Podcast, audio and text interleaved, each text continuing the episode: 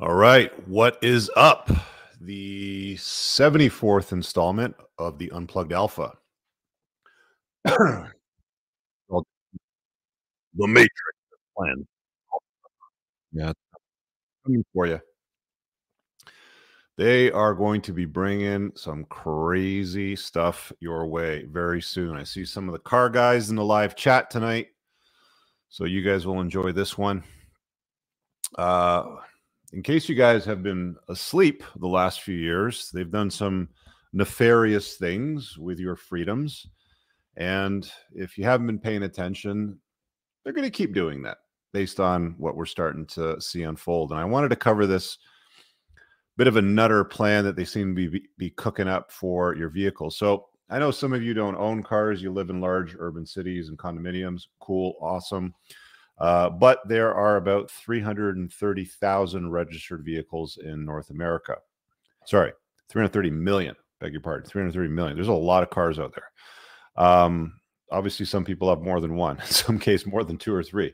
But there's a lot of vehicles out there, and um, there's a very large infrastructure and system in place so that you can get around. The thing that's unique about North America, Canada, and the States, especially, is that there's vast distances between many of the cities. Um, whereas in Europe, you can go from one country to another within 40 minutes. Uh, word on the street is that the World Economic Forum is meeting in Davos, and apparently the shortest flight that one of these global elites has taken in their private jet amounted to 22 miles. They didn't bother driving. Some people would jog 22 miles. They hopped in a private jet to fly 22 miles to get to Davos. And these are the people that are saying you're going to you're going to have issues with your cars basically going forward in the future. So let's hop into this. Um, there'll be an opportunity to call in and ask some questions tonight. So I'll drop the link in a little bit. So stay tuned. If you guys have questions, it's open to everybody and anybody as always. What do we start with? Kill switches, World Economic. Let's deal with the World Economic Forum. We'll get to the kill switches in a second. All right, let's throw this up on the screen here. And here we go. Let's let's begin, shall we? Let's begin with the nut show. The nutter show. so, World Economic Forum issues phase out car ownership. People can walk or share. So, it's not so much that they want cars to go away, they just want your cars to go away. Some people don't know this, but quite a few of the WEF members uh, own interests in rideshare programs, ride sharing apps. Um, you know, these are basically cars that are usually placed in urban cities and um, they're used throughout the day by different people. You just you have an app, you basically tap the app on some sensor in the car, probably some kind of Bluetooth sensor or something. It bills your credit card. You hop in, you drive, the insurance, the plate, the registration, everything's covered. You don't have to worry about anything. You just drive to your next, you know, destination, and you throw the car in their lot, and you get out, and you're done with it. You don't have to deal with repairs, maintenance, tire changes, oil changes, none of that stuff. So there's a lot of guys out there that own interest in these rideshare uh, sort of apps and pro not not rideshare in the sense of like Uber, but like car sharing apps. Um, I think it was 2009 or 10. I was at this mastermind event, and one of the themes that was going around, like one of the common sound bites that you started to hear a lot around that time, is in the future you will have access to everything, but own nothing. And it sounded like an interesting pitch it sounded like something that you know the techno guys the you know the putting the butter in the coffee guys at the time um you know the all those woosah sort of guys really you know liked like they really you know subscribe to the idea of we don't yeah what do we need a car for? I can just tap my app because i like my phone and my ubers and all these sort of things and rather than calling for a car i can just walk up to a lot and get into this car and drive away in it and not have to worry about insurance parking fees nothing nothing you just drive it and you let it go. And that's fine for some people in the city, but cars are uh, personal for a lot of people, men especially.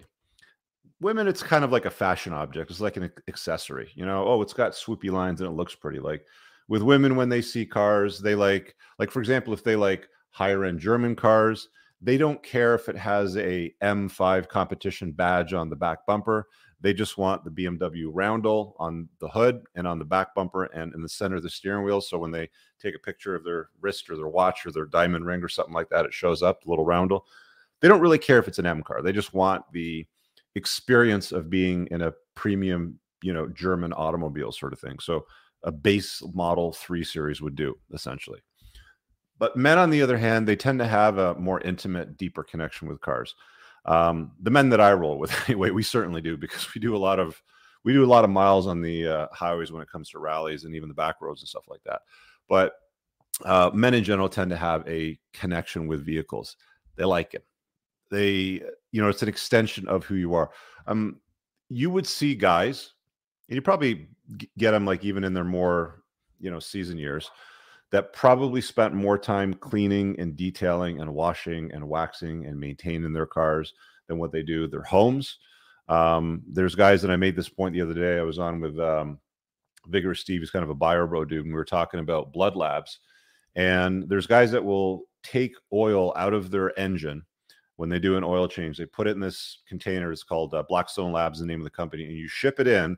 And they analyze your engine oil to see how much copper is in it, um, because that gives you some kind of indication if the you know if the piston rings are wearing sooner. So what kind of life you're going to get out of the engine. So they go through all these markers and they'll compare it up against other cars and they'll tell you, you know, like all this data. But these are the same guys that don't really care to run their blood labs. Like this is how much they love cars. Like they'll run the labs on the engine oil, but they won't rab- run labs on their own blood when it comes to self care. But again, the show's about the crazy sort of, you know, plans for your vehicle. So we got Klaus Schwab's here sitting in some, I don't know, beige sort of color Econo box. That's the other thing too. They want to take personality away from cars.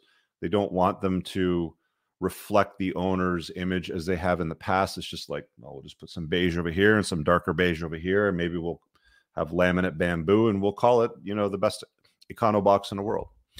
So this is how you know things are going and they're having you know conversations about sky high uh, fuel prices. That's one of the other slides that I got up. That's going to pop up too.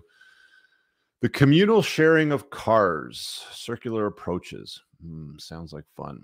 The global elites in Geneva, Switzerland are now instructing their young global leaders embedded into governments. This is what they've done. And I'm going to show you a recording in a in a short moment here. Uh, blah, blah, blah, average car van in England is just driven 4% of the time. So why do we need all these vehicles? Why don't we share them? That's an interesting argument. Sure.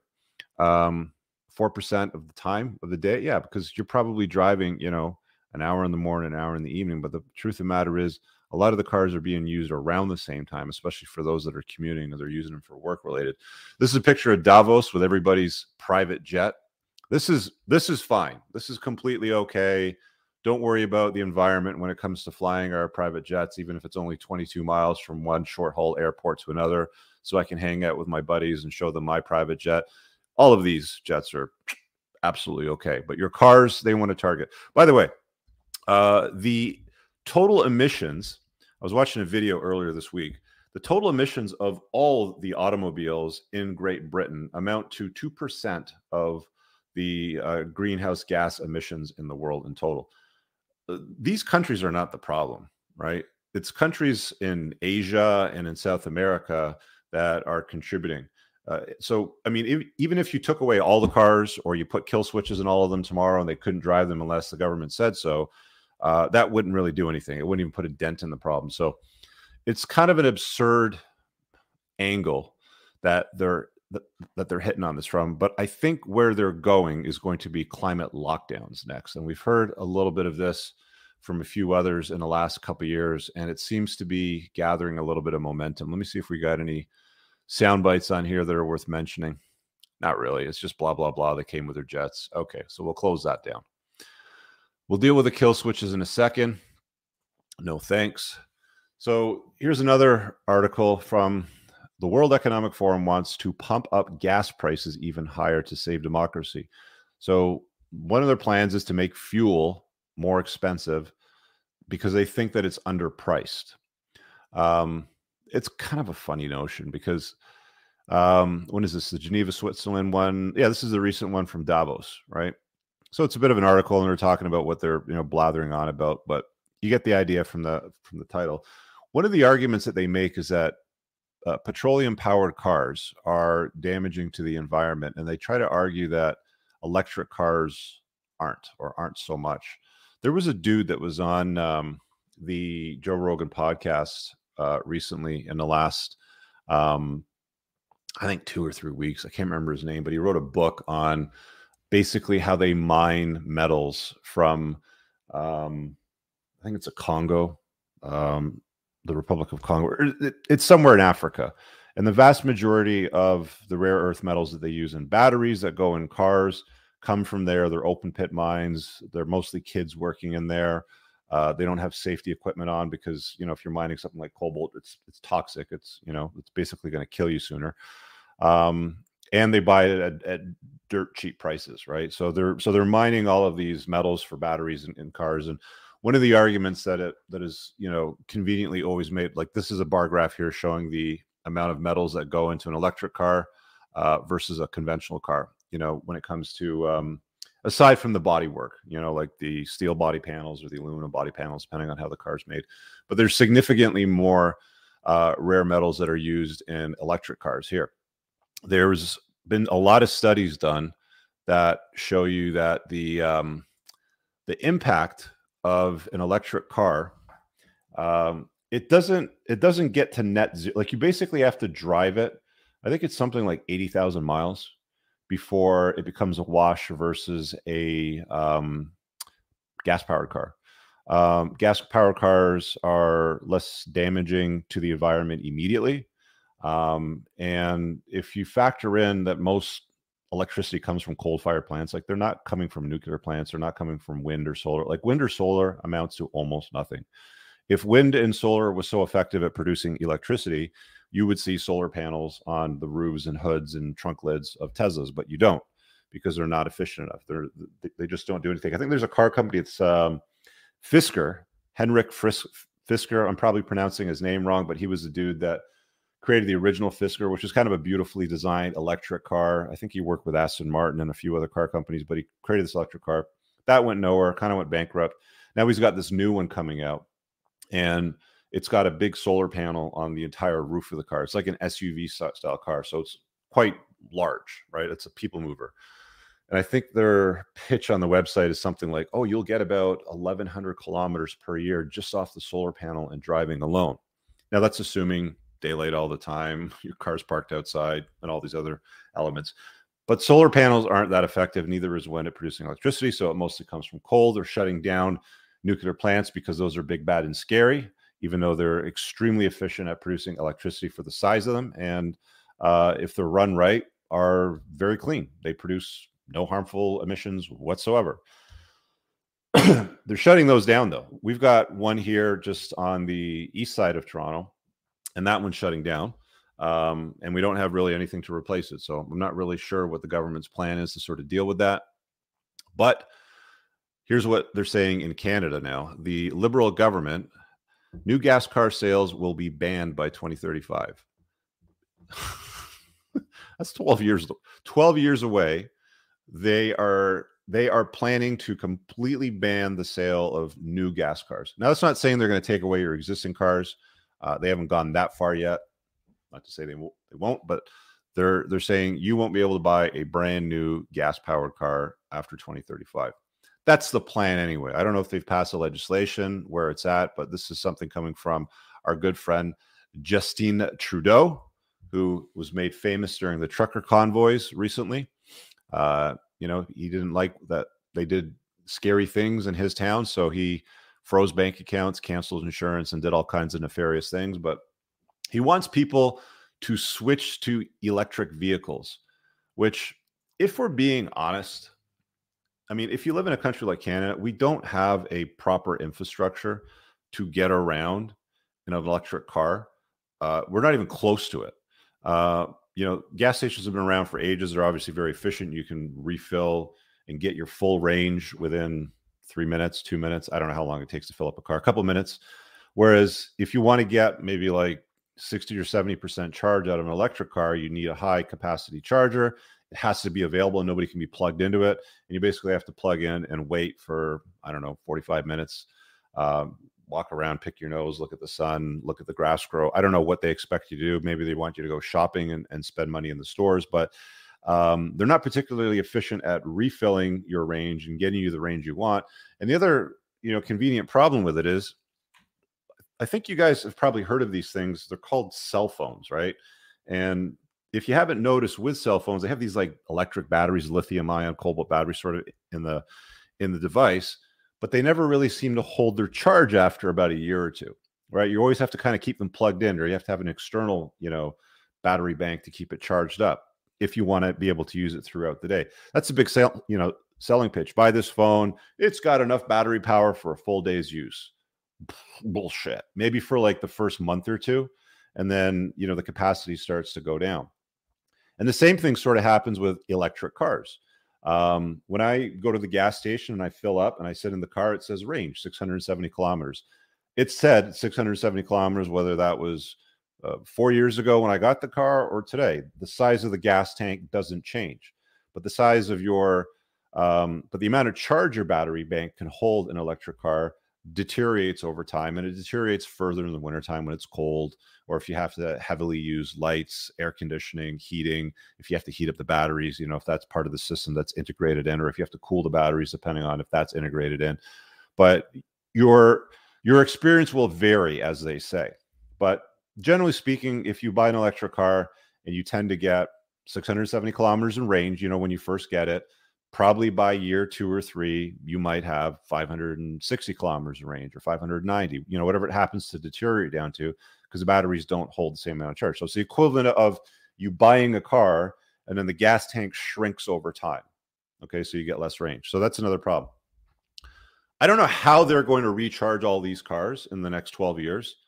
Um, if they don't have the infrastructure, if they don't have, I mean, the other problem too, I've got a couple friends with electric cars and one of the complaints they're always making is, well, I went to this place, but the you know the charger was down. Like I couldn't use it. It just, like it wouldn't take my card. It wouldn't it wouldn't connect. It wouldn't charge. Like I've I've never gone to the gas station to go put gas in my car and it doesn't pump. Um, ever, ever. But people are having problems where they go to recharge their cars and they're like, you know, it's not working or it's out of service or um, somebody's got a car plugged into it. Now you got to sit around and pick your nose and wait for the 45 minutes for them to take their charge. Then you move your car and then you wait another 45 minutes. You've just wasted an hour and a half, two hours standing around doing nothing. Right. So they're not without problems. If you have a high capacity charger in your garage and you don't drive that far, you don't need to use like a charging network outside of something like the Tesla supercharger network, you're probably going to be fine right? You, you, use it to run around, get groceries, pick up the kids, drop them off. They're boring cars, nothing that interested in them. They look, I don't know what it is with electric cars. Like, why can't they make them look nice? I mean, I think the um, the Tesla Model S is probably a, a, a like a handsome looking car, like it's visually appealing. But I don't know what they've done with the Model Three, the Model Y. They just they just don't look good. They don't. They're not good looking cars. You don't visually look at them and go like, mm, "That's hot. I like that."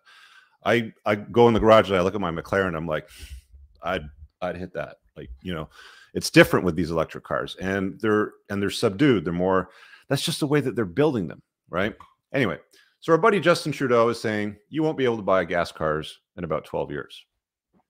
He also happens to be one of the World Economics Forum's most favorite brainchild of you know their group, right? He's he, you know he's like the bastard. Uh, uh, stepkid of Klaus Schwab, you know, his best buddy sort of thing. Um, I don't think Trudeau went to Davos this year. From what I understand, the deputy prime minister went. Freeland, uh, Chrystia Freeland, I think is her name. Anyway, but that's where we're at. I think the amount of cars we currently have on the road are something like three percent in uh, Canada. So I'm really not sure how we're gonna, you know, shift over to this. It's it's just it's just it doesn't seem that practical. And you know, the other thing too is electric cars aren't you don't get the same range they're not as practical they come with inconveniences recycling of the batteries is problematic they're quite heavy too. I mean one of the things that i've noticed personally especially in the wintertime here is i was driving down this back road and it was me there was a tesla in front of me and then there was big ass salt plow truck.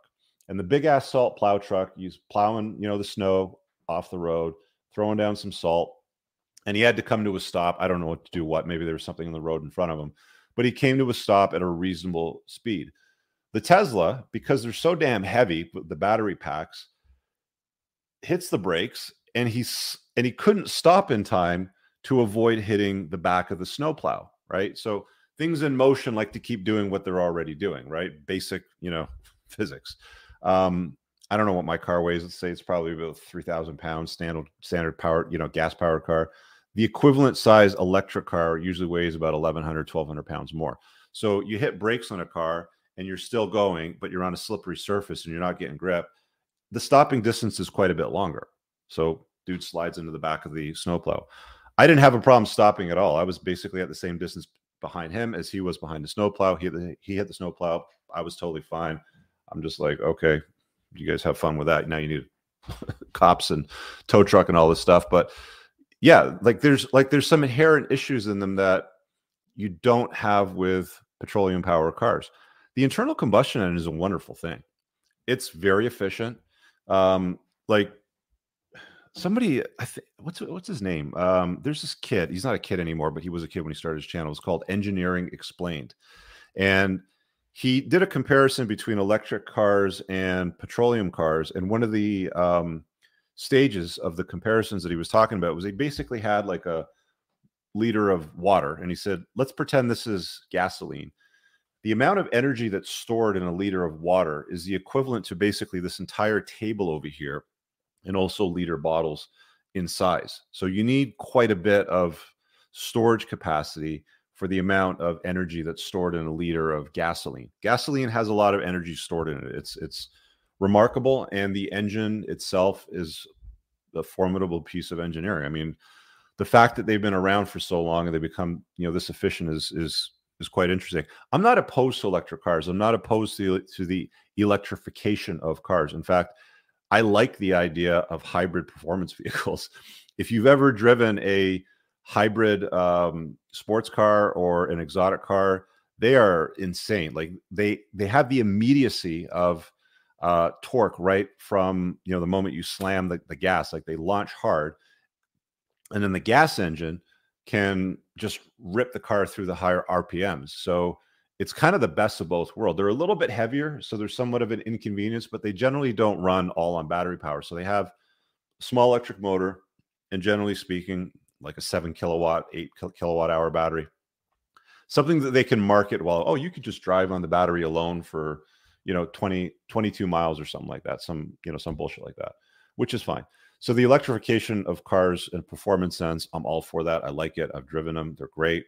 Um, I'm looking forward to whatever replaces the McLaren 720. It's probably going to have some sort of hybrid motor system that's like in the Artura, which is more like the entry level. So I think it's a good thing. But where they're going with it, like the way they're going about it, is they don't even want you to have cars. They want you to have, if you're going to have a car, they want you to have an electric car. And then beyond that, then they want to start taking them away or they want to put systems in place that are going to prevent you from fully enjoying them. So let's go over here. Um, where's the next one that I want to show you? So we did the liberal plan. They want to crank up the price of gas to make it even more expensive because that's what everybody wants. They want to pay more for their shit because we're not really paying enough right now with inflation. So this is the last slide, and then we'll start taking some uh, call-ins in a moment. But there is some legislation right now going on where they want to install kill switches in all new cars. Now, some people have been saying that, and I've seen this on Twitter in a few videos that that this is why they want you to drive electric cars because they can put kill switches in them. Bullshit. They can put a kill switch in any car with a computer in it. They can put a kill switch in brand new gas powered cars that are coming off the production line right now, and they can control it with the cell signal and prevent you from driving that car at any time, even if it's a gas car. So it's not like they want you in electric cars to put kill switches in it. They want to put kill switches in everything. Now, the angle that they're going to use is well, for safety reasons, I think there's a, a, a photograph in it. Here we go. Well, for safety reasons, in case we have like a high speed pursuit, we can just turn off that car with the push push of a button, not endanger the public. Nobody will die. Everything is safe. It's easy for us to catch the perp. Blah blah blah. That's that's the story that that they're going to use. But that's truthfully, I think we both know that's not how they're going to use it. The technology exists today. Like I know that in the United Kingdom, police cars have um, scanners. They're basically cameras, right? And I don't know if they have them in the rear, but but I know for sure they have them in the front. But let's assume they have them in the front and rear. So the cop's driving around, da da da da. He's drinking his coffee. He's got a donut. Everything's good. Tap tap tap on the computer, and then all of a sudden he gets an alert. Bong bong bong, and it says that car over there has expired insurance, or that car over there um, he's wanted for something, because the camera scans scans the um, license plate number. It goes up in the database. The database compares it to whether or not their insurance is up to date, if there's anything outstanding, and then it notifies the cop, and the cop's like, okay, I'm going to pull that guy over. Well, they're already scanning you. They already like the technology is already in place where they can detect you. But now they want to add new technology in your own personal vehicle that you pay money for. You you you go and make your money, you pay your taxes on your money, and then you go and buy your car which is a source of freedom or always has been a source of freedom ever since I've been around. And, you know, granted, yes, I'm dated. Okay, you're a little bit older, Rich. Yeah, but this is the way things are going, guys. So picture this they could actually set it up so it's like, oh, and then the car shuts down and it forces him to pull over because they all have autopilot now, you know, for the most part. So imagine the text expired, pull him over, da da da. Fine. Seems reasonable, right? Seems seems like it's reasonable. You don't want an OJ Simpson type of scenario. Some people are going, Who's OJ Simpson? Well, kids, let me tell you. yeah. Okay. So back in the day, OJ Simpson, right? He uh, he was running from the cops on the California highways, and they shut down the entire highway. And there was video footage here. Let me see if I can find a picture because this because this is like embedded in the minds of like everybody from my era, right? OJ Simpson, white Bronco Highway chase. Let's see how many cops were in that photograph. I can't I can't remember now, but I know it was a lot. Uh, images. Yeah, here we go. So at a stream. So this is OJ Simpson in his white Ford Bronco. This is the original one. I think it's like an 89 or something like that, with all of California State Highway Patrol behind him. So the argument is, well, we can just push a button to shut it off, and we'll get OJ and not in, not endanger anybody. You know, similar sort of thing. But I don't think that's how they're going to use it. So let's so let's read the article here. I'll throw it back up on the screen. Um, so according to an article written by former U.S. Representative Bob Barr, hidden away in the recently passed infrastructure bill, the one that sorry, the very one that I warned before negatively impacts drivers across the country if it were to pass, which it will, because it's an infrastructure bill is a measure to install vehicle kill switches in every new car, truck, and SUV sold in this country. The regulation won't be enforced for five years, so maybe there's time to do something about this. Yeah. But we've seen this in other countries, and they're all leading towards the same sort of thing where they want to basically have all law abiding citizens have this device in their vehicle. They may mention over here something that happened in New Zealand. So this is where they might actually use it. This is an example they're saying. For example, in September, a car was pulled over in New Zealand way over on the other side of the world. And the occupants were arrested when police discovered the trunk was full of ARs, guns, drugs, cocaine. No, Kentucky Fried Chicken meals. Okay. They were smuggling the fast food to customers in lockdown Auckland, New Zealand, against quarantine measures. So this is what they want to use lock, you know, shutting down your car for smuggling Kentucky Fried Chicken in the next scamdemic. Anyway, so there's a photograph of that event. Um, gets even better. Uh, the bill, which has been signed to law by President Biden, states that the kill switch, which is to be referred as a safety device, because of course they wouldn't call it a kill switch, they want to call it a safety device, must passively monitor the performance of the driver of a motor vehicle to accurately identify whether the driver may be impaired. Now, I don't know how they're going to determine whether or not you're drunk driving. Again, this is this is how they push bills in Parliament. It's for your safety. We don't want you smuggling Kentucky Fried Chicken across the border in the next scamdemic. We got to, you know, we got to put the uh, put the brakes down on that. And then the other thing that they mentioned in the bill as well is we'll be able to monitor if you're drunk or stoned driving your car. Now, I don't know how they're going to monitor if you're impaired driving a vehicle. They might, I don't know, like like let's let's sort of think this through. Maybe if you're swerving through lanes sort of thing and you don't normally drive that way in the car. But here's the problem that I have with it. If it's not just a kill switch, meaning somebody can push a button to shut off your car, but it's also monitoring how you use your car all the time. Well, I know right now my daily driver, it's an Audi, it's a 2018 model, and it currently, as I'm driving, will read uh, traffic signs and tell me what the speed limit is. It puts a little box in the kind of in the bottom of the console and it says, you know, your speed limit here is 60 kilometers an hour. So the camera knows what the speed limit is. The car knows what my speed is. So what's stopping them from cross-referencing those two, and then I get a, a, like a bill in the mail for going 12 kilometers an hour over the speed limit, right? This is potentially going to be a problem beyond what they're telling you it's not going to be a problem for. Again, they're saying it's a safety device. Anyway, in other words, Big Brother will constantly be monitoring how you drive. If you do something the system has been programmed to recognize as driver impairment, your car could be shut off, which could also be incredibly dangerous. I mean, you'd want to have it shut off, but on the shoulder of the road, not in the middle of the road. I'm sure they would build that into that. It seems kind of absurd that they wouldn't. There's a possibility the kill switch program might measure your driving as impaired. When you try to start up a car again, the car won't fire up. That could potentially leave you stranded, even if you're not impaired. So, you know, there's issues, you know, there's issues to this. So they keep going on. But wait, there's more. The kill switch safety system would be open, or in other words, there would be a back door that would allow police or other government authorities to access it whenever they want, which they kind of do right now. Anyway, they're monitoring all the time. Would they need a warrant to do that? Probably not. Even better, hackers could access the back door and shut down your vehicle. Anyway, this guy points out violations of uh, privacy, human rights, all kinds of issues. Um, you know, you guys can go check out the article here. The title of it is Law Will Instill Kill Switches into All New Cars. So, I don't know. There's, look, they're cooking up some plans. They're cooking up some plans. They don't want you having cars. They don't want you having autonomy. They don't want you having freedom. I think this is going to be used beyond just the intended purposes they're talking about right now to pass legislation.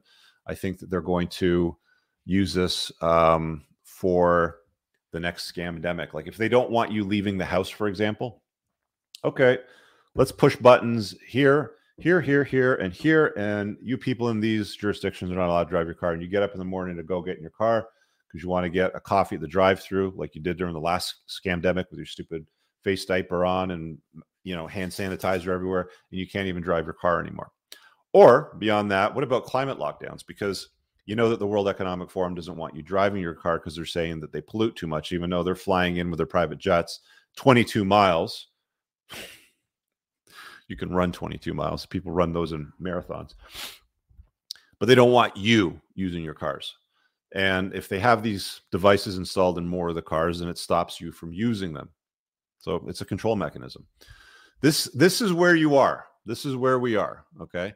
Um, there's one other video I wanted to show over here, um, which is the Scottish Parliament. Let me get my headphones so I can listen to this with you because I want to make sure that it does play.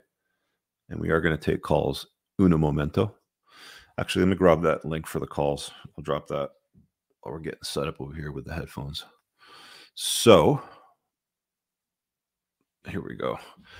Uh, invite copy, and I'll go to YouTube. So if you guys are watching this elsewhere or listening to the recording, if you come and watch live on YouTube, on in and ask a question.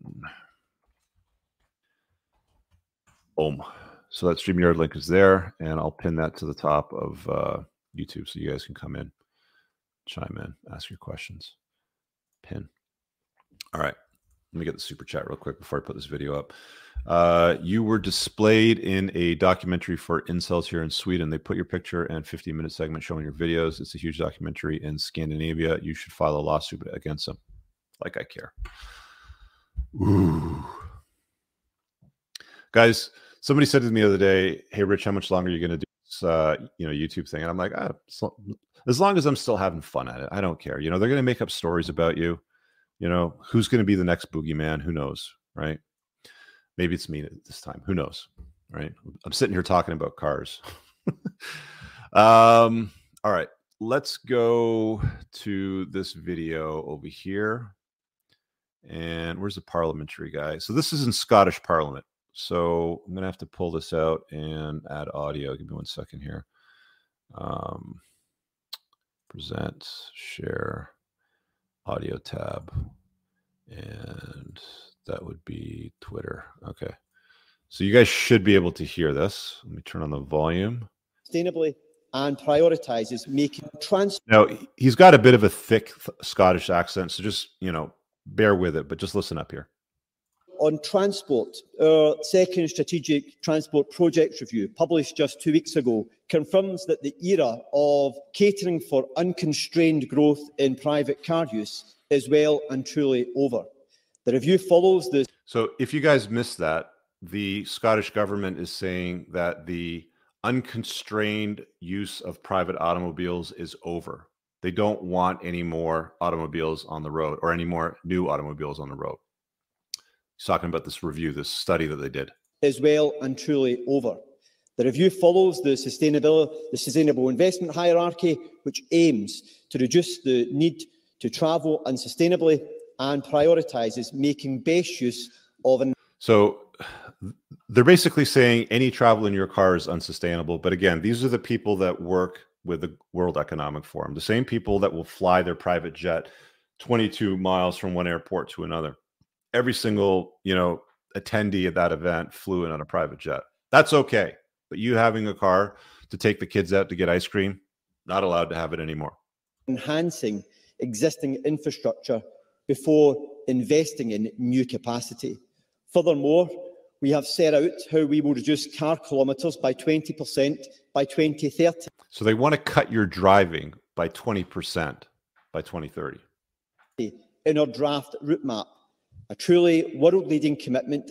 So all of that idea of hey, let's put the car, you know, the kids in the car and let's go camping, let's go to the national park and look at the cliffs and the mountains and the waterfalls and the geysers and all that stuff. You won't be. They don't want you to do that anymore. They don't want you to do that anymore demonstrating our level of ambition in meeting Scotland's statutory targets. The Scottish Government have commissioned research exploring demand management options to discourage car use. And using the research findings, we will work with local and regional partners to develop a demand management framework by 2025. Well, there you go. I hope you guys heard that loud and clear.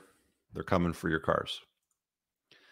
They're coming for them. Um, Sam says electric cars are a defective product because they can be hacked. There's a good reason why we don't have electric tanks. I'll take a 1970 Datsun 240Z over a Tesla. Yeah. Um, when it comes to warfare, they definitely want control over their vehicles and they don't want them to be struck by an EMP. Um, it, like there was this notion, I saw this article, uh, I can't remember which country it was. It was some Eastern European country, and they're like, we're going to make all of our military vehicles, all of our military vehicles electric by this date. Okay, well, an EMP would shut them all down.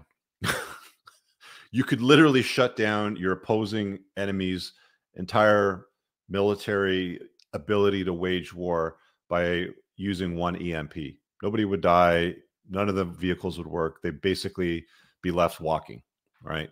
Um, this is the thinking that's being used you know here in these you know here in these areas my friends that's that's just what it is it's where they're going anyway um let's switch over to some q&a we got some guys in the uh the waiting area let me know in the private chat what it is that you want to talk about uh, i'll put this little banner up in the bottom just to remind you where to get the link and that is this is a public show so if you want privacy just book a private call. Um I'm going to run the ad reel and we'll be back in like a minute and a half to get started on the Q&A. This episode is brought to you by the Unplugged Alpha Supplements and Grondike Soap Company. Brothers, if you're like me and you take what you put in your body seriously, you'll want to use the Unplugged Alpha Supplements. An obsession with absorption is what sets this line apart from the others. You want to make sure that you absorb as much of the supplements as possible so you don't end up peeing out expensive urine. My supplement line is made in the United States from the highest quality domestic ingredients. And unlike cheaper supplements from China in plastic bottles, mine ship in dark glass bottles to keep your supplements fresher longer and won't seep endocrine disrupting plastics into your supplements. Nothing is a hard tablet. Everything is in an easily digestible, bioavailable capsule. You can filter all products by various categories, including testosterone support, estrogen metabolism, fat burning, immune health, sleep support, and performance. Visit theunpluggedalpha.com forward slash shop and use the subscribe and save option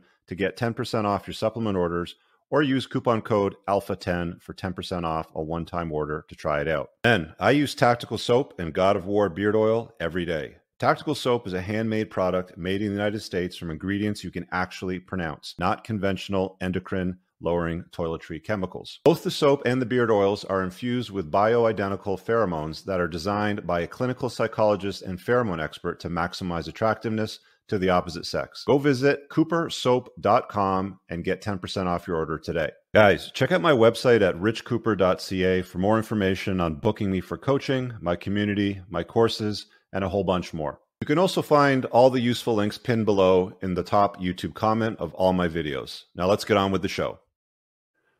All right.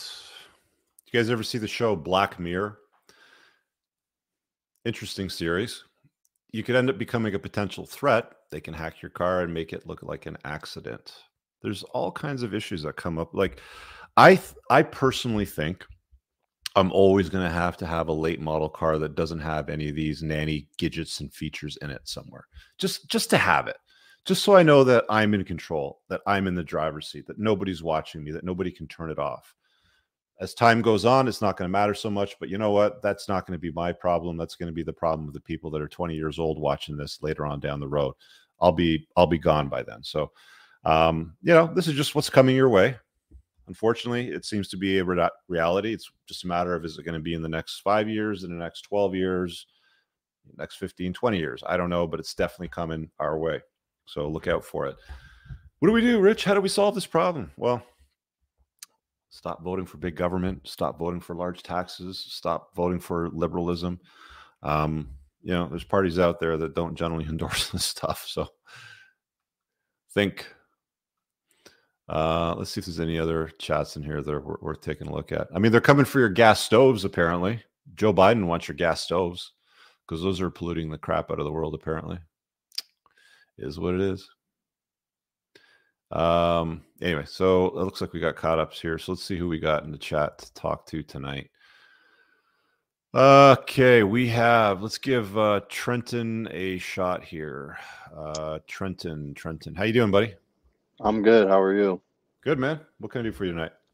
So I'm a Marine in the U.S. and uh, just like the past six months, I've kind of really been into the whole red pill, learning about the country, learning how corrupt everything is, and learning how messed up the system is. Hmm. And uh, it's come to like give me a lot of doubts. Okay. And uh, a lot of people, especially in the military, are we're gearing up for a war against China potentially, uh, or if not a, a, war in the in the Pacific sometime, and it, it, could happen at any time. You know, just like any war, no one ever mm-hmm. knows when it's going to happen.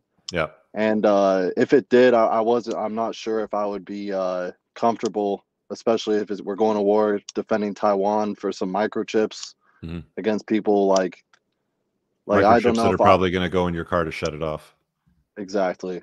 So I I don't know if I would be uh I, I have a duty to myself to my boys and that's the biggest thing is like uh my my job and my role in my unit is mm-hmm. pretty mm-hmm. big and uh I have a duty to my boys but at the same time I, I don't want to die from microchips and uh, I want to know what you thought about that. And I'm also like, I, I do want to challenge. Like the reason I mm-hmm. joined is because I want to prove, like, I want to do some something that like makes me a man, you know, and proves that I I'm a more than just average.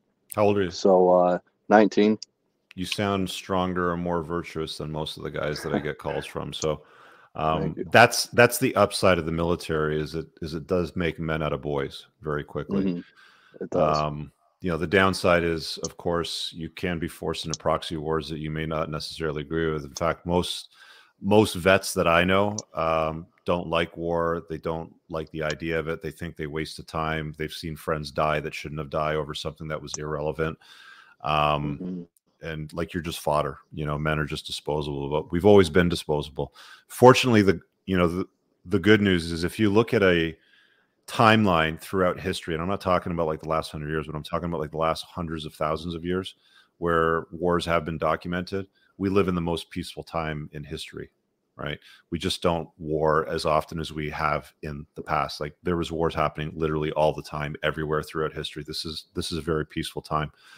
So to your question is like, what do I think of that? Like, what do I think of it in what sense? Like, like what are you asking me more specifically? If we were to go to war and I had the choice of of going or uh or saying no, I don't want to do this and getting, you mm-hmm. know, I would obviously be shamed by everyone I know besides my family and of course those close to me, which is all that mm-hmm. all that really matters to me. But uh I'm wondering what what would you do in that situation? You know, it's interesting because I wanted to sign up for the Royal Royal Air Force when I was a kid. When I was 18, I wanted to fly the Harrier jump jets uh, Falkland War was kind of happening just around that time, uh, a few years earlier, actually. But um, yeah, I just I just don't endorse it today. You know, it's the same thing like you know with policing. Like I don't endorse men getting into policing. They hate you. You're always racist. You can't do anything right. You know, if you move the wrong way, if you touch your gun, then you got to write you know three days worth of reports. Um, there's a lot of you know conventionally masculine roles that that men have filled you know, like over the last several decades that I've watched that have deteriorated to the point where I don't think that I'd want to participate in that. So that's a choice that you got to make for yourself. I mean, if I was 19, maybe you took what you need from it and you know you form the friend you're the friend the friendships and the brotherhoods but if they said to me oh we're going to go and pick a fight with china for me personally i'd be like have fun. Go. I'm not interested. I don't want to fight your stupid war. I don't care right yeah, but that's, that's just me like like I'm more of a libertarian. I don't want to get involved in other people's problems. Like what mm-hmm. happens on the other side of the world doesn't affect me. But there's people that argue, oh, it does affect you because if you don't stop it over there, then it's going to come over here. I th- I think our bigger problems are more domestic. Uh, yeah. It's not what China's doing to Taiwan or whatever. Like I've watched a lot of documentaries on the conflict between Taiwan and China and you know the differences they have. And realistically, if China is going to take Taiwan, they have to do it in the next four years. Exactly. Right. They can't wait 10 or 20 years. Like they won't have the industry, they won't have the people, they won't have the means to wage that war and win it. They would have to do it in the next four years. So if they're smart and they're going to do it, it's coming soon. Mm-hmm. But is it worth it to them? I don't know. I don't know. Like I don't know what their policies are. I don't live there. I don't think you know the way they did. But you know the thing that you got to remember. You know, I was watching this other video their leader Xi Xi Jinping, I'm pronouncing it, you know, completely wrong. You got to remember this was a guy that grew up in a remote village where people starved under the old version of Chinese communism. And if you're going to try to tell an old man that grew up in an environment like that what to do, you like he's he, he doesn't care about the you know the states doesn't care about their ability to wage war. He doesn't care about how many aircraft. Guys like that just don't care, right? So mm-hmm. if they mm-hmm. want something, they're going to go and take it, and it's going to be messy. I don't know that I'd want to it's it's just going to be messy. It's not something that I won't would want to be a part of.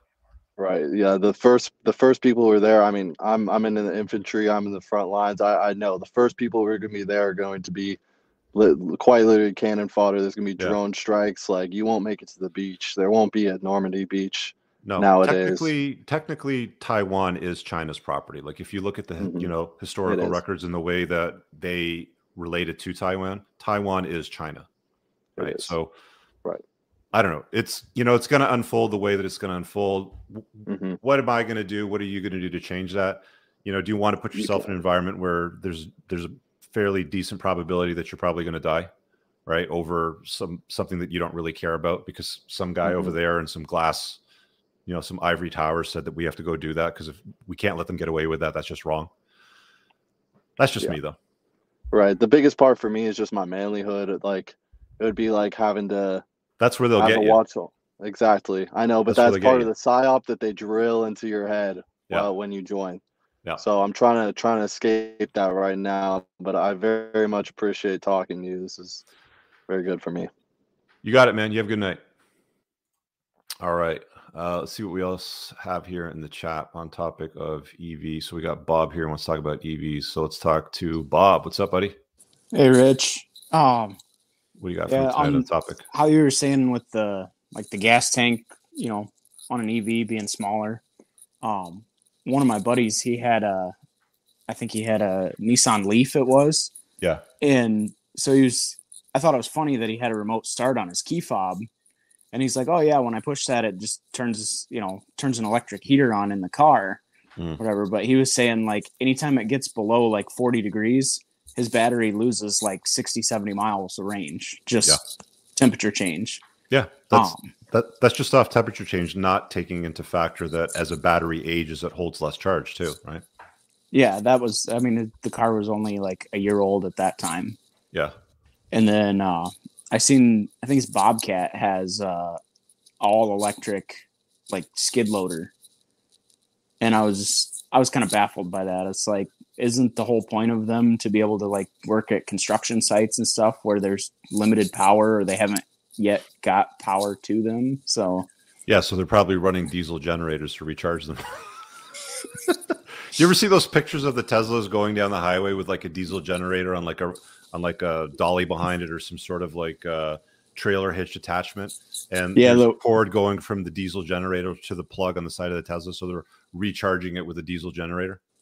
So one was towing this like little four by eight trailer with generator sitting on it, and it's Yeah. just like, what what is the point in that? Like, why not just have a Volkswagen They- Passat or something? They want you to believe that you're saving the planet. I mean, the people that buy them pay like people pay a lot of money for these electric cars. I mean, recently Teslas have been tanking in value. There was a video uh, Doug DeMuro did in the last uh, day or so. He was talking about is like the prices have come down dramatically with Teslas, and I mean, I've seen people like a buddy of mine spent about two hundred twenty thousand, you know, something like that on a, basically like an electric Porsche. I mean, it's a nice car, but for two hundred twenty grand, you could get a like a really way nicer gas powered car, much much nicer. Uh, but but people have like in a religious affinity to the notion that this is this is new, it's it's modern, it's saving the planet, it's whatever, right? Um, I don't think they're quite there yet, but they're gonna like guys. We're gonna be driving electric cars. I'll be driving an electric car at some point in my life, probably. Like it's it's coming, right? It's coming for all of us. It's just you know what are they going to integrate and infuse into it are they going to be able to shut it down are they going to monitor you are they going to be able to in the next you know oh there's a climate crisis you can't drive right now you know turn off cars so that you're not able to go anywhere social credit systems are another issues that i didn't talk about as well right like if you like if they start to really implement a severe social credit system here then if you're in a system where it's like okay well you went you bought too much meat and you went and you drove too much then your social credit says, you know, on this date that you shouldn't be driving because you're contributing too much CO2 to the environment or, or something like that, then your car won't work. Something that you worked hard for, paid taxes on your income, went and bought with your own money won't work. Right. So, you know, it's just one of those things. So the notion of like ride share cars or or like car sharing apps is going to be pushed on you. You know, you will you will own nothing but have access to everything. You want a motorcycle? No problem. There's an app for that. Go over there. You can get your electric powered motorcycle. Want to drive a car? No problem. Insurance is covered. Repairs maintenance covered. Download this app. Pay whatever per month. Go drive your car right? So that's how they're going to sell it. And that's how you know the more gullible and persuadable guys will fall for it right? So just a fact of life. You know it is what it is. Yeah, I've always I've always made the joke that once everybody gets to these like fully, which now we're we're pretty much there. I mean, you got cars that can park themselves and Yeah. drive themselves and all that. But I was like, I'll I'll have an old, you know, '70s Chevelle or something that's just cammed out. it's like can't computer control this thing. there's there's a very real possibility that um, cars that don't have these devices in them will go up in value dramatically. There's a real possibility that. There's also a very real possibility that there's going to be a black market for it too. There's going to be people that will hack into your monitoring device, and for you know, you pay them a thousand bucks, they'll just shut it off. You know, Yeah. like there's like there's people right now that are trying to hack into BMW's system because BMW puts electrically heated seats in all their cars but they don't let you use them. You have to pay a monthly subscription to use your electrically heated seats in the cars that you already paid for that already has the electrically heated coils. Like you have to pay extra money monthly to access the heated seats. So there's people trying to hack that right now to make sure that, you know, I'm not paying them monthly. I'm just going to push a few buttons and I'll be able to use the electric uh, seats now. Right. Yeah, there's always a way around something. Yeah. All right. Thanks, Bob. Yep. Thank- All right. Let's see what we got here. Um, somebody put up a, something about the vet. Waiting in chat. U.S. Marine Corps vet advice for Trenton Moore. Oh, okay, that's good. Let's, where's Chris? Chris, there we go. Chris, you're up, buddy. What advice do you have for our friend? Oh, you're muted, by the way. You're muted. Still muted. There's a little line in the bottom of your mic at the bottom of the screen. Just just hit that. There you go. Yeah. Am I coming in pretty clear? You're okay now. Yeah. Go ahead. Um, so when I was listening to Trenton talk, because when I hopped on uh, the call, uh, something that stood out to me was he was talking about his kind of main talking point was about getting engaged, like being engaged in conflict, essentially, and how that relates to, I think he said his manhood, like his manliness, Mhm. pretty much. Mhm. And um, I will say that, I, I guess I'll, I'll, I'll explain like like a short story. Uh, I went to boot camp in 2015, Mhm. and then I left the Marine Corps at the end of 2019. But just put in perspective, uh, about a month in, they pull you. I went to Parris Island, and uh, there's a chapel there where we do classes and things.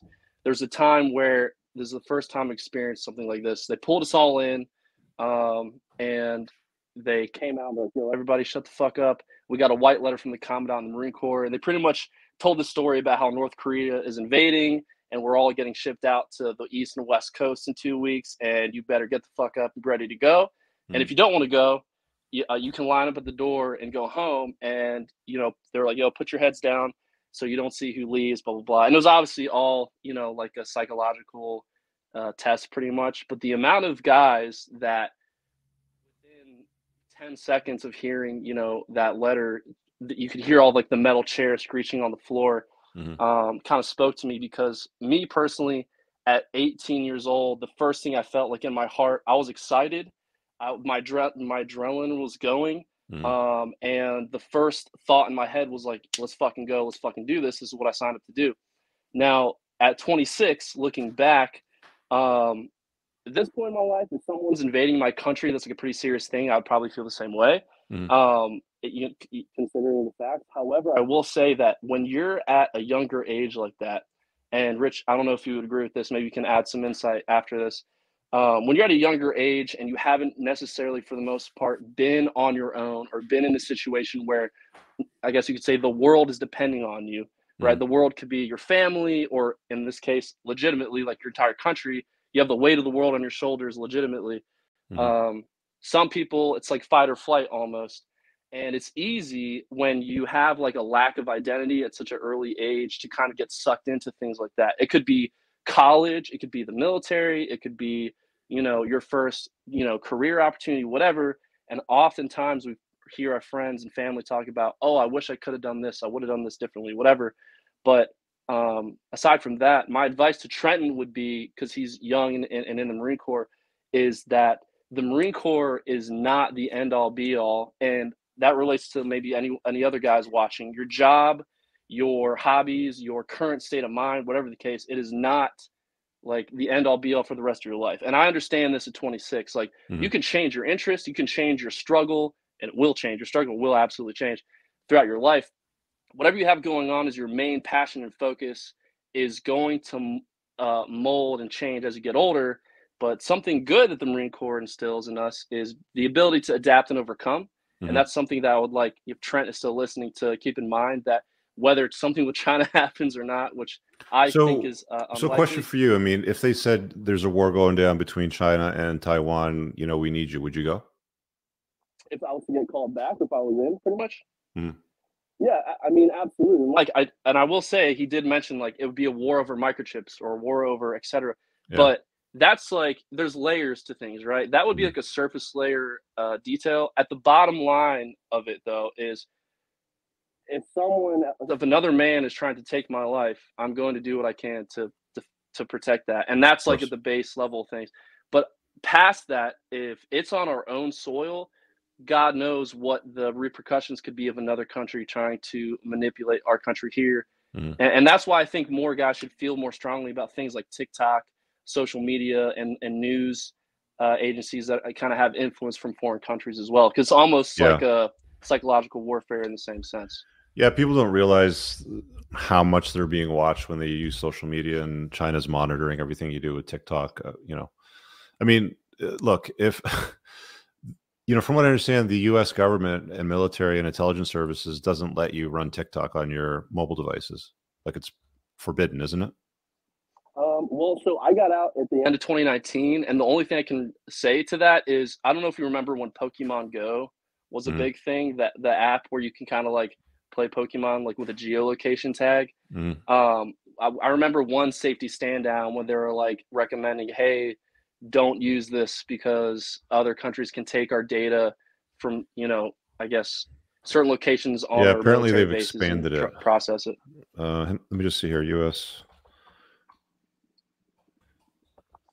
the Pokemon Go thing was a big, uh, like kind of data hack thing. Uh, I know I know a few foreign entities were using it as an advantage advantage point to uh, collect geolocation stuff, not just in the United States but Yeah. overseas So as well. as of so as of July 2022, the U.S. military was warning national security members that the use of TikTok social media services um, is potentially putting military and security risks out there.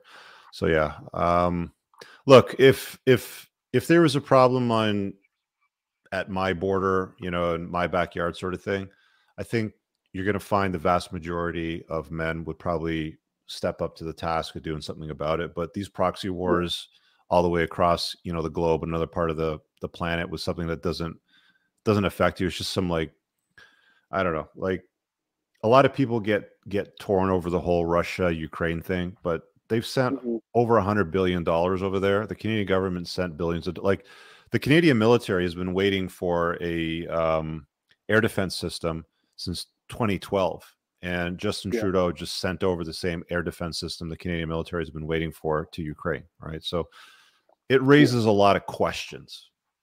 That's all I'm yeah, going to say. absolutely. Anyway. it does raise a lot of questions. All right, man. Thanks for chiming in. Appreciate it.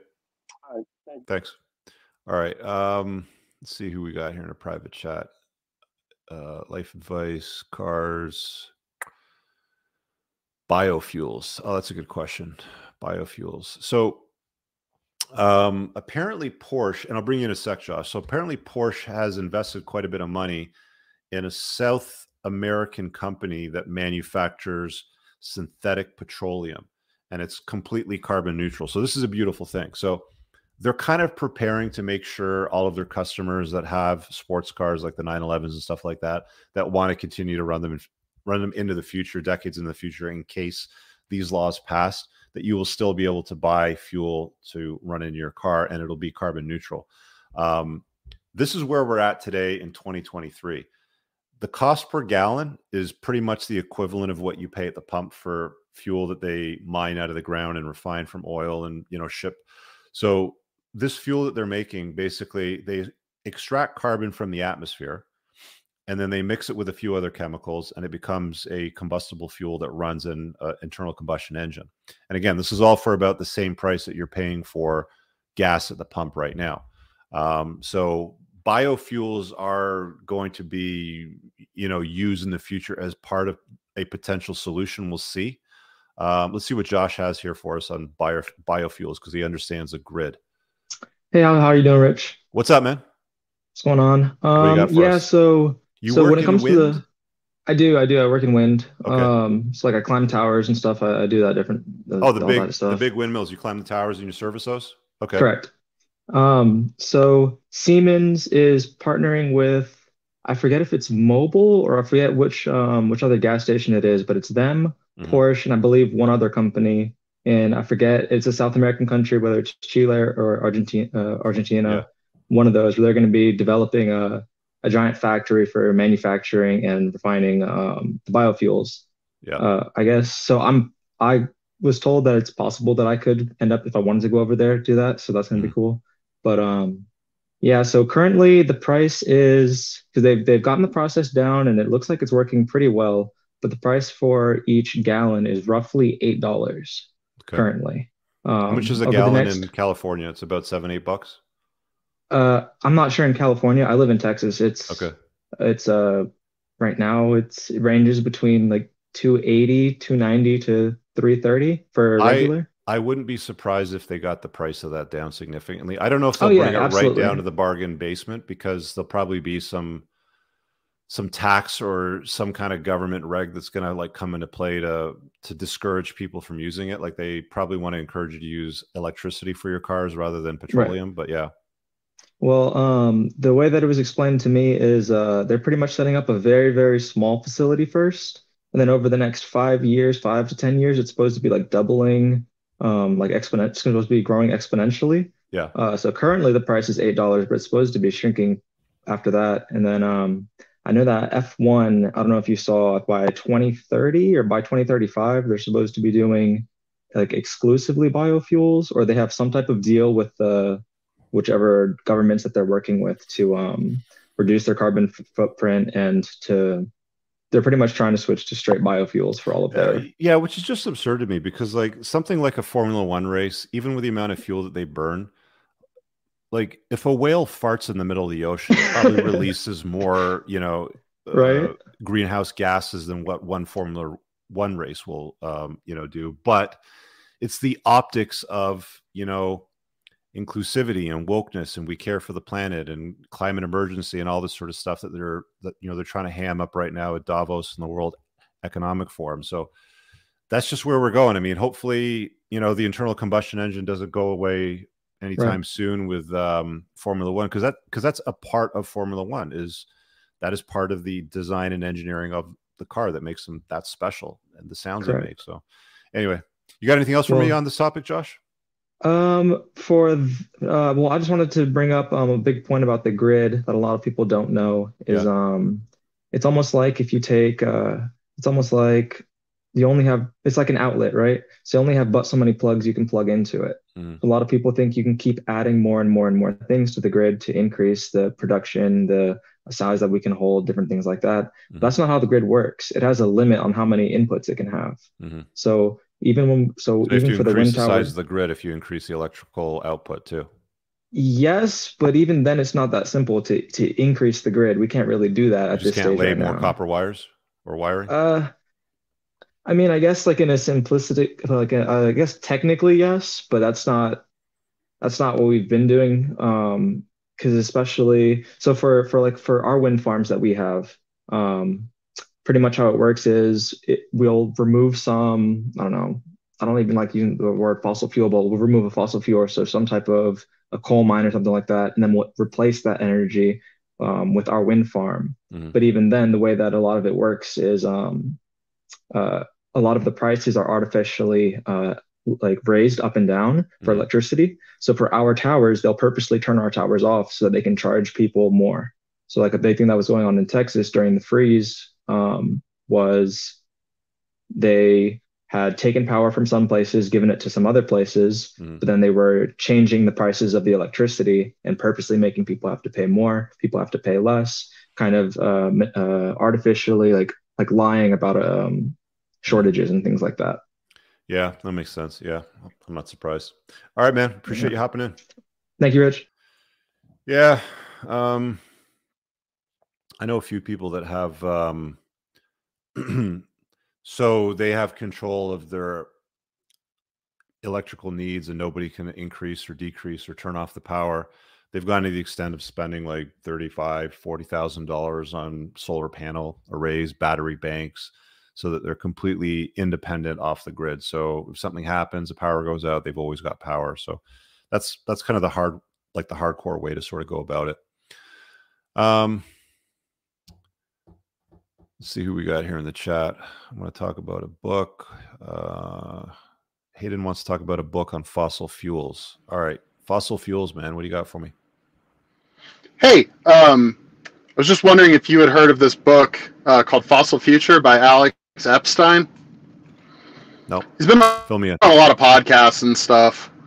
Yeah, so basically, he's a, he is not a um, scientist of any sort. He, his background is in philosophy, but basically, he did a bunch of research on this and reframed it in a way that where it's like, in, he his whole premise is that the climate change crowd the anti-fossil fuel crowd, they look you know what Hayden, at this um, issue and Hayden, Just, uh, just in stop for a uh, terms of uh, anti-impact. Hayden, yo, yo, yo. So any human impact to the to this sacred earth is bad. Hayden, stop talking for a second. Turn off your video because your audio keeps breaking up. Hang on one second. Turn off your video. Yeah. Okay. Back up about Can- seven seconds and can you hear me? again. Maybe we'll hear it this time. Go ahead. Sorry. Um, his framework is that the anti-fossil fuel crowd is looking at this in the way of like any impact to this sacred planet is Mhm. bad. So anything we can re- do to reduce that is good. But he flips that into, well, what if we look at this from the perspective of human flourishing and what's good for humans? What can we do to live better lives? And he puts forth all of this, all of this evidence of like, well, actually, we're safer than we've ever been from uh, climate impact. All these, like the poorest people in the world, live better lives. Most people in the world live on less uh, less electricity than one person's refrigerator in the West. Yeah, I've heard that argument. Like, if you want to improve the conditions in the environment or do anything to lower greenhouse gases, then bring poor people out of poverty, right? Like, if you bring South America and Africa and parts of Asia out of areas of poverty, then it doesn't pollute as much. Like, we know for a fact more developed countries pollute less. So, a lot of the argument is well, rather than trying to turn off cars in, you know, the British Isles, for example, let's get certain countries that are impoverished that don't have um, you know basic regulations like catalytic converters in cars you know for example and fix those problems so yeah i've heard some of those angles yeah Yeah, just highly. I know you're a big reader, so just highly recommend that book. And you recommended a good one to me recently, "The Company of One." I've been listening yeah. to that. That's excellent. all right thanks Aiden. So, uh, yeah, thank you, man. all right yeah i'll check that out i'll put it on my uh, wish list on my um, audible um, let's see what we got over here i'll catch up on the chat real quick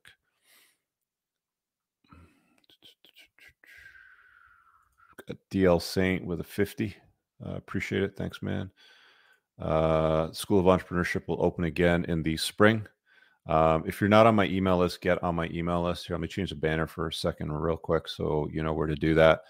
Um, so if you get on my email list, entrepreneursandcars.com forward slash red dash flags, you'll get the free chapter from my book, The Unplugged Alpha uh, this one, which is kind of you know what the podcast is based on. I'm just sort of building on ideas in the book and the thinking you know that you use in life that uh, get you the results that you want. Um, you'll get notified there for sure if you're on that email list when the course opens. So that's probably the best place to find out. Uh, I'll put the ticker back up for the Q and A. And anything else I missed? Um, no, I think we got it. So let's see who we got here in the private chat. We'll do a couple more calls. Uh, let's give DL Saint a shout. What's up, man? What's good, brother? How you feeling?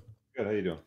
I just want to, hey, thanks for having me on. man. I just want to say thanks, bro. I finally saw that clip you put out, man. Thank you very much for that, brother. By the way, that was uh, No that was good. Yeah, people hitting me up. I didn't know what they were talking about. Like, huh? What? so I appreciate that. With this, I, I got something for you, man. I mean, you're an you're an entrepreneur. You you really understand business certainly better than I do. I came out of, you know, government. I was a uh, I'm a retired air traffic controller. We hear about this sort of stuff all the time. You know, fossil fuels and like you know, aviation would love to have a different fuel source because that's huge part of their operating budget when you talk about these big air carriers and even like Mhm. private owners. But I was looking on here. It seems that back in 1990, GM had an electric car. Yeah, they had an electric car back in the '90s. Uh, the oil and gas company killed it. I can't remember what it was called, but it was an ugly looking thing. It's very ugly. It's right here, GM Impact.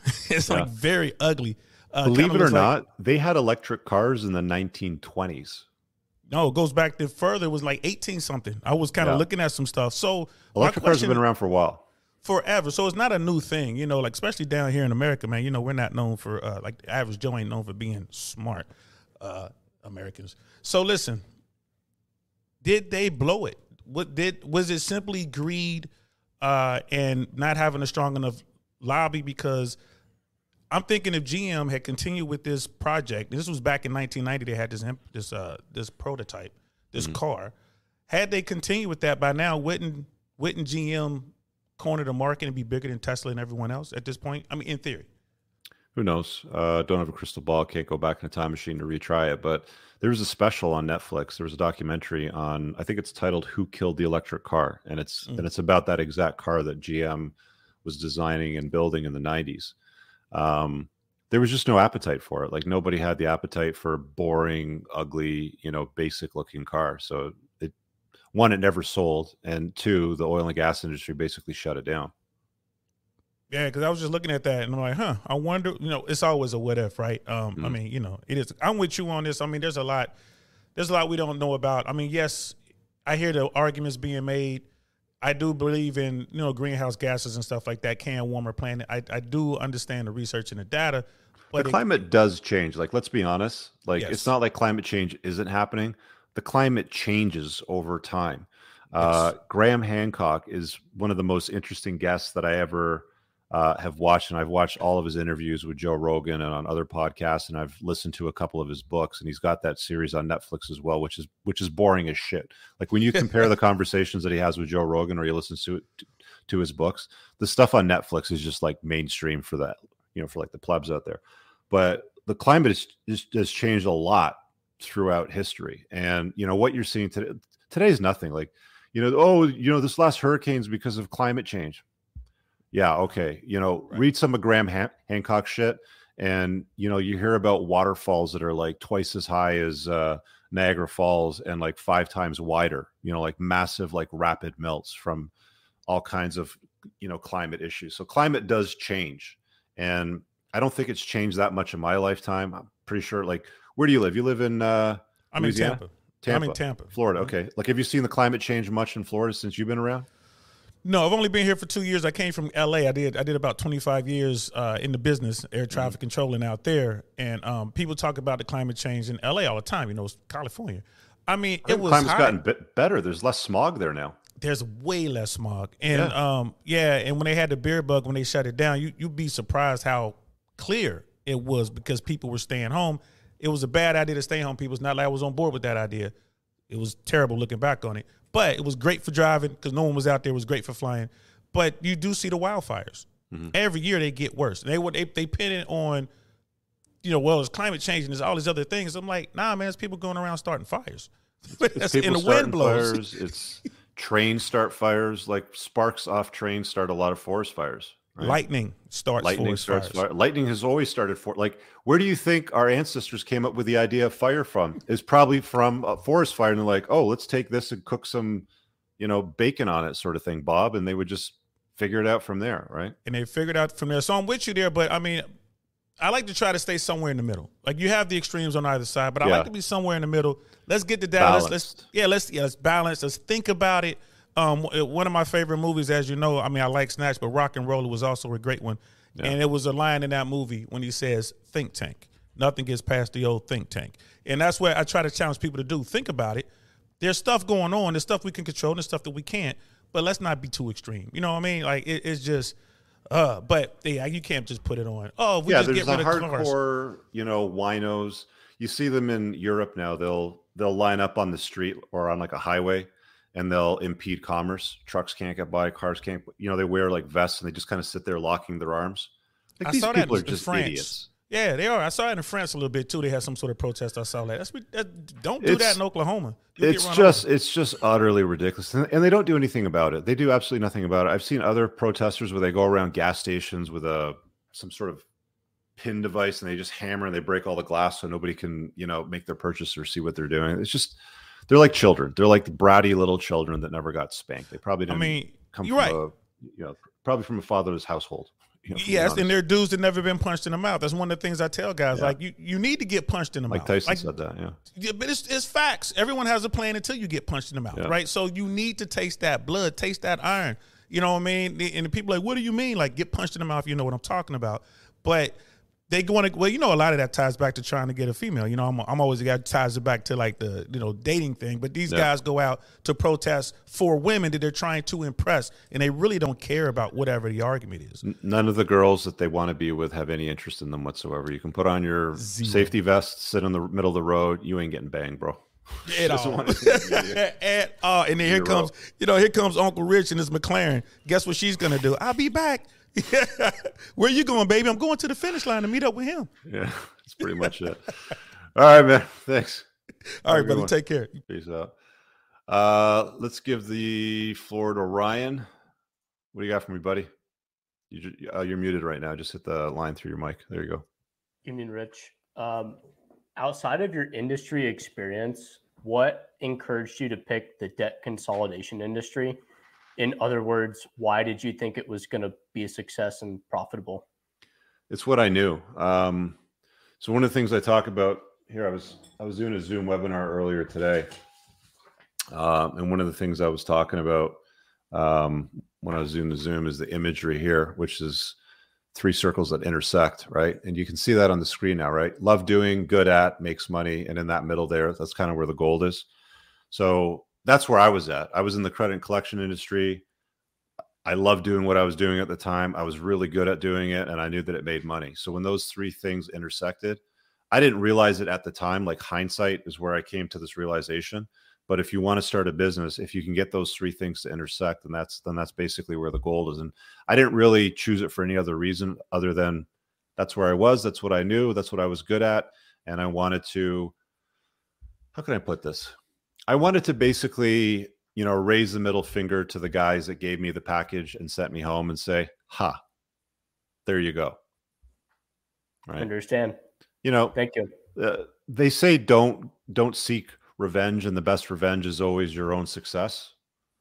Because you get pissed off when you get packaged off. Like, why did I get it? Why not that guy? But in hindsight, it was the best thing that ever happened to me. I wish it would have happened years before. Thanks for Right. hopping in, Ryan. Thank Thanks you. the question. Appreciate it. Um, yeah, uh, Chris Amy is talking about the Niagara Escarpment, which actually runs right through Tobermory. It was a massive waterfall back in the day, but again, you know, now it's just a lake. You know, climates climates change over time, and so does the environment that we live in on this planet. It is what it is. I don't know, guys. You you know, you tell me in the comments. I really think that there's a better use of resources, money, uh, government power, military power than a lot of the things that we spend it on. But I'm just a guy with a camera and a microphone shooting the shit on a Monday night at eight o'clock, just chopping up ideas. So, you know, what do I do? Um, I'll say this. So, in closing, I have uh, Dr. Anthony Jay coming on my Entrepreneurs and Cars channel for a Plane to Win podcast later on this week on Thursday. So keep an eye out for that event when I create it. I can't remember what time it's set for. I think it's the morning ish, maybe around 10 or 11. Uh, he's one of my favorite guests. I had him on a couple years ago. Uh, he wrote a book called Estrogeneration, and he really gets into the weeds and geeks out on research that get that gets you to the point where you understand um, why your body today, your endocrine system is not really firing on all cylinders. I mean, it's why you see guys walking around with female breast tissue and they have man boobs, sort of things. And he covered in his book all those elements. So we're going to be talking again this Thursday. He's always an awesome conversation. Um, I've always enjoyed, you know, his book and the last talk that we have. So definitely looking forward to that later on this week. Let me get the super chat here real quick. Uh, Church of Petrol, very good YouTube channel name. Uh, would you ever do a podcast on your criticisms of Dave Ramsey's system? Um, I've done a video before on Dave Ramsey. I'm I'm familiar with who he is and obviously you know what he does. I'm un, I'm unfamiliar with why he's so popular. The amount of people that follow that guy and his systems uh, is just absurd to me because what we were doing with debt settlement and even the book that I like I self-published a book 12 15 years ago. It's it's on Amazon right now and it's called the uh, DIY Guide to Debt Settlement um, you'll find it. it's under my author's name, you know, Richard Cooper. So if you click, you know, my author's page on Amazon for this book and just click my name, then it'll take you to all the books that I've published. And that that book itself for like less than 10 bucks will teach you everything you need to know to settle your own debt. Ramsey comes up with this like I'm just gonna say it. it it's just a hack job way to get out of debt. And I don't think that he offers nearly the same amount of value that you can get out of confronting your own problems, taking ownership and dealing with it yourself. But that's him. This is me. Different guys, different strategies. If it works, hey, look, if you get out of debt and you save money, follow his plan. I could care less. Um, I'm not here to compete with anybody in the debt space. I'm not. I'm not interested in that anymore. Um, yeah, that's that's probably what it is, Jerry. Um, he targets the Christian, you know, community, God, family, marriage, all that sort of stuff. Um, I think the video that I did where I mentioned him back on the Entrepreneurs and Cars channel was a guy he was giving advice to who was dealing with a woman who was um, insisting on getting married and he didn't have the money she didn't work and she was basically morbidly obese and diabetic in a wheelchair. It's just a it's just a, such a bizarre story and you know his take was basically just man up and marry the the check anyway. Um so there's that uh, on the notion of the supplements, before we go, um, we've been restocked on everything but Alpha T, the testosterone booster. It should have been there on Friday. It was in the same shipment with the DK. Uh, DK is on the shelf, so everything is back in stock with the exception of T. It should be back in stock by tomorrow. So a lot of people have asked me about that. I'll, if you follow me on Instagram, I'll post the story when I know it's on the shelves, um, and then you can grab it then. But that's where we're at. Uh, when will you open enrollment? I need to quit my job already in the spring. Somebody asked earlier. Um, it'll be open in the spring. And get on my email list if you're not, because that's where you'll get notified to uh, hop into the course if you know what I'm saying. All right, let's wrap up the show and uh, throw the outro reel on. All right, guys, if you enjoyed that podcast, make sure you visit my website at richcooper.ca to learn more about my courses, my book, The Unplugged Alpha, community, or booking me for private coaching. Also, if you are a Canadian with $15,000 or more of credit card debt and what you are doing right now isn't paying off the balances, then visit totaldebtfreedom.ca and hit get a free quote to see if you qualify to settle your credit card debt for less than you owe today over the next 48 months. Make sure you check out the top pinned comment on YouTube for all the links mentioned during the show. Peace.